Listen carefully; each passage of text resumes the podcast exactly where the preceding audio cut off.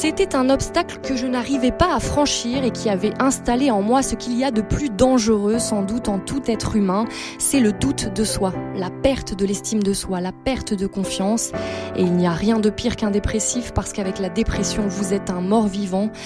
Ces mots sont ceux du journaliste et cinéaste Philippe Labro qui raconte dans un livre la dépression qu'il a traversée. Pourtant, tout semblait euh, réussir à cet homme aux multiples réussites à la fois euh, professionnelles et personnelles. Quelles sont les causes qui conduisent à une dépression? Est-ce que cette maladie concerne tout un chacun? Ce sont les questions que nous abordons aujourd'hui pour cette deuxième émission consacrée à la dépression. Psy Espi avec le père Jean-François Noël, Dialogue RCF.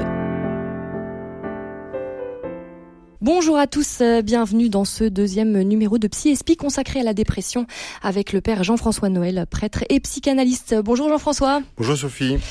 Alors on revient aujourd'hui sur euh, peut-être les causes qui peuvent euh, créer une dépression. C'est vrai qu'on a souvent l'impression que ça peut toucher des personnes qui traversent des épreuves, des personnes cabossées par la vie et pourtant c'est peut-être une erreur d'aller dans cette voie-là. Ça, ça peut nous concerner Oui, euh, bah, évidemment, l'idée de chercher la cause, euh, ça permettrait de se rassurer parce que si on trouve la cause, ceux qui sont pas, ceux qui craignent euh, d'être atteints par cette crise, cet effondrement, bon, ben, vont modifier les causes. En fait, les causes sont comme toutes les maladies multiples, quoi. J'allais dire, le problème, c'est pas, il n'y a pas une cause, une seule cause. Il y a des moments de, de, de transformation qui sont plus propices à une, enfin, qui ouvrent à une fragilité.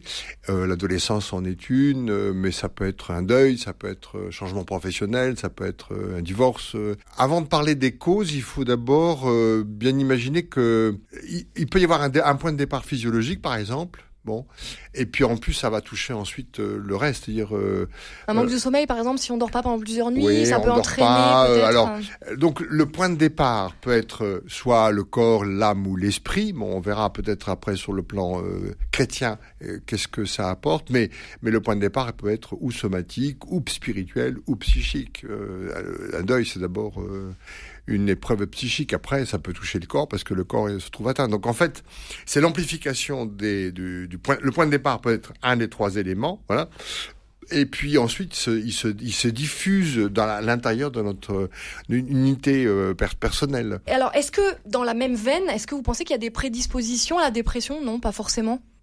on n'en sait rien. En fait, vraiment, euh, on voit qu'on avance sur le plan clinique, on avance un peu dans un terrain tout nouveau, quoi, parce que on n'avait pas, on n'identifiait pas euh, euh, si clairement euh, des positions euh, dépressives comme ça. Et puis à tout âge, euh, puis il y a pas de, il a pas plus de femmes que d'hommes, il y a pas plus de vieux que de jeunes. Il n'y a pas de règles dans cette maladie. Il y a pas vraiment, mm. on ne sait pas très bien. On voit bien qu'il y a des paramètres sociologiques ou des paramètres sociétals qui interviennent. C'est même pas des paramètres, j'allais dire. il y a des gens pauvres qui ne traversent pas de dépression, puis d'autres qui en traversent alors qu'ils ont rien, ils ont, ils ont rien à des réussites professionnelles. Des réussites professionnelles. on pense à Philippe Labro, par vrai exemple. Que, euh, euh, c'est vrai que euh, souvent, euh, comme ça, quand tout réussit et qu'on est pris dans un espèce d'engrenage où les choses s'ajoutent, on est, on est un peu dans l'illusion d'une croissance de soi. Alors ça, c'est vrai qu'à un moment donné, euh, bah, il suffirait d'un grain de sable qui enraye euh, les engrenages pour que ce qu'on croyait acquis ou mérite ou qu'on devait mériter en fonction de ce qu'on est euh, grince et arrête la machine, quoi et qu'on s'aperçoit qu'en fait c'était beaucoup de vent et beaucoup d'illusions.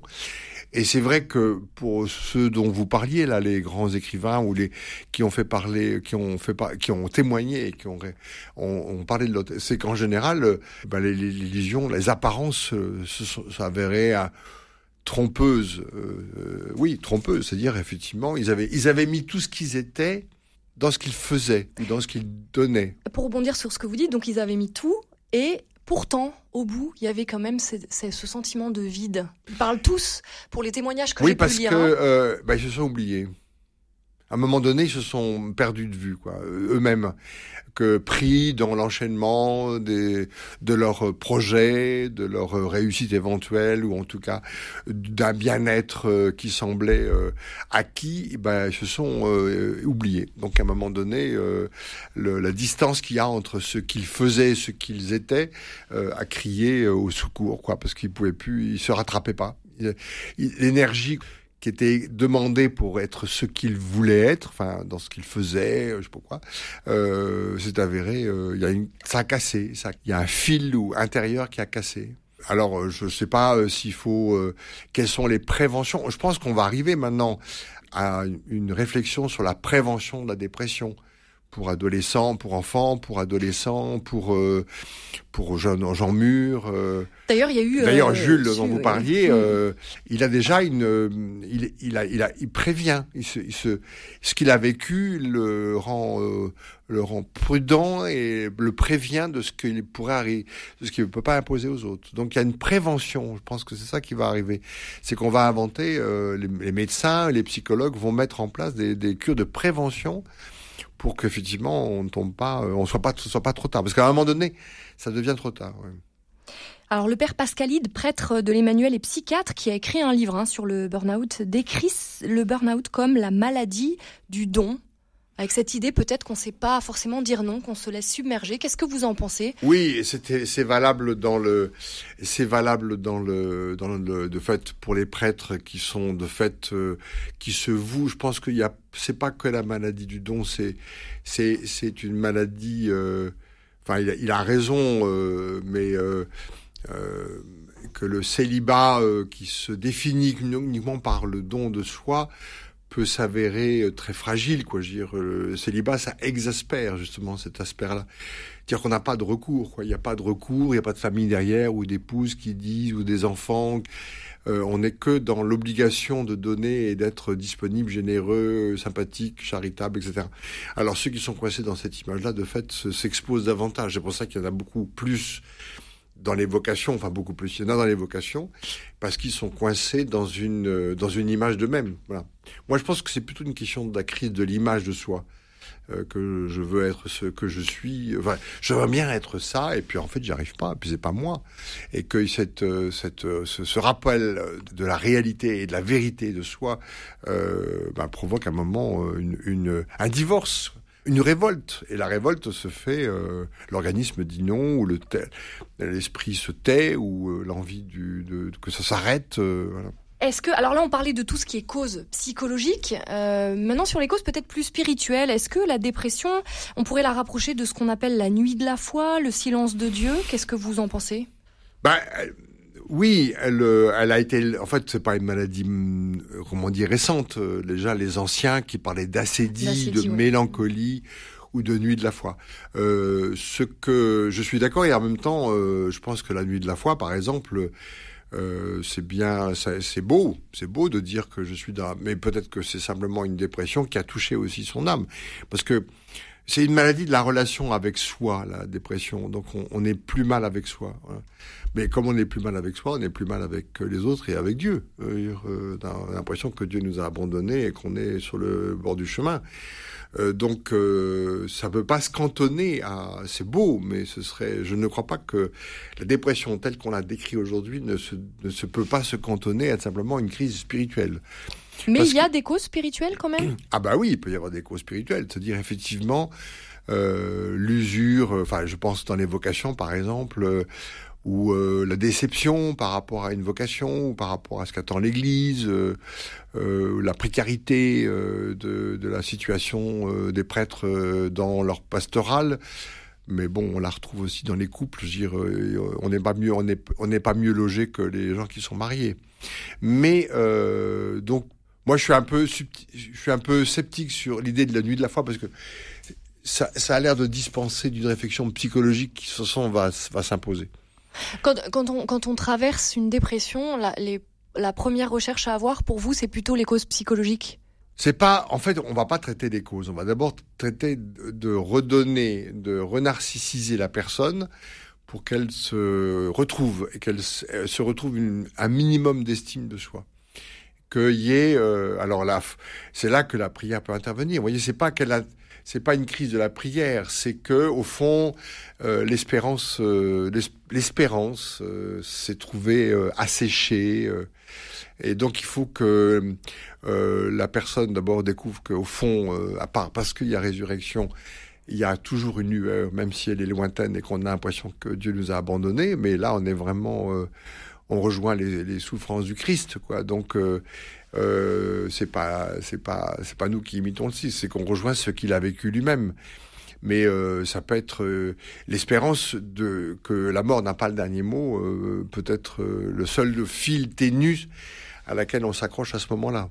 Dans une dépression, est-ce que c'est possible de partager ce qu'on vit avec les autres? Je pense à l'entourage. Qu'est-ce que vous en pensez? Euh, Est-ce qu'il a un rôle à jouer? Est-ce que ça dépend de l'entourage en question. Il y a des gens qui, euh, en fait, ça, les plombe.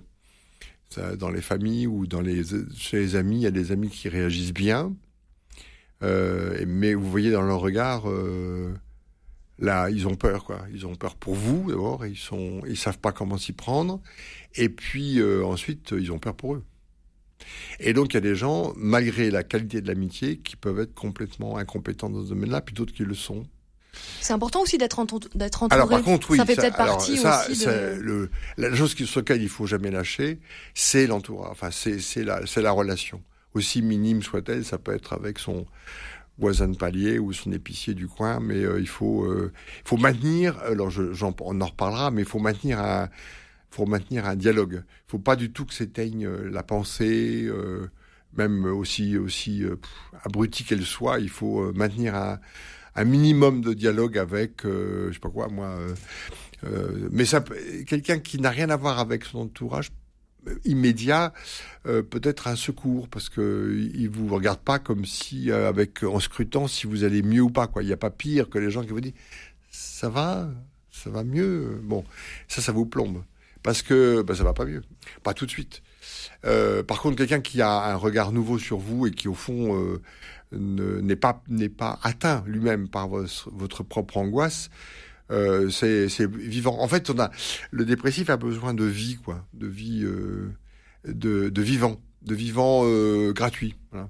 Et même si c'est pas les, les, les, proches proches, ça peut être aussi l'intervention des tiers, ce que vous nous dites, ne pas hésiter à avoir les tiers, euh, ça peut être quelqu'un qui effectivement, euh, c'est quelqu'un qui a pas peur, quoi, ou qui ne sait pas, ou qui a pas peur, parce que euh, on peut être vivant. Ça veut dire qu'on peut se raccrocher à ces vivants-là.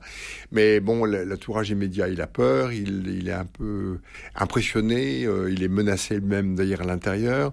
Donc, euh, on a l'impression que le terrain est pas plus solide avec les proches. bon. On a terminé pour aujourd'hui. On reprendra la semaine prochaine sur ce thème. Merci beaucoup, okay, Père Jean-François Noël. Je rappelle que vous êtes prêtre et psychanalyste et donc on poursuit euh, cette discussion la semaine prochaine. Nous nous demanderons euh, quels symptômes doivent nous alerter pour une meilleure prise en charge de la dépression.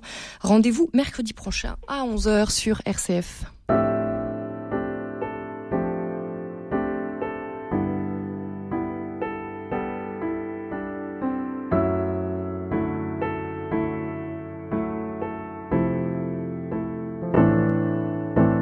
Espi avec le père Jean-François Noël, Dialogue RCF.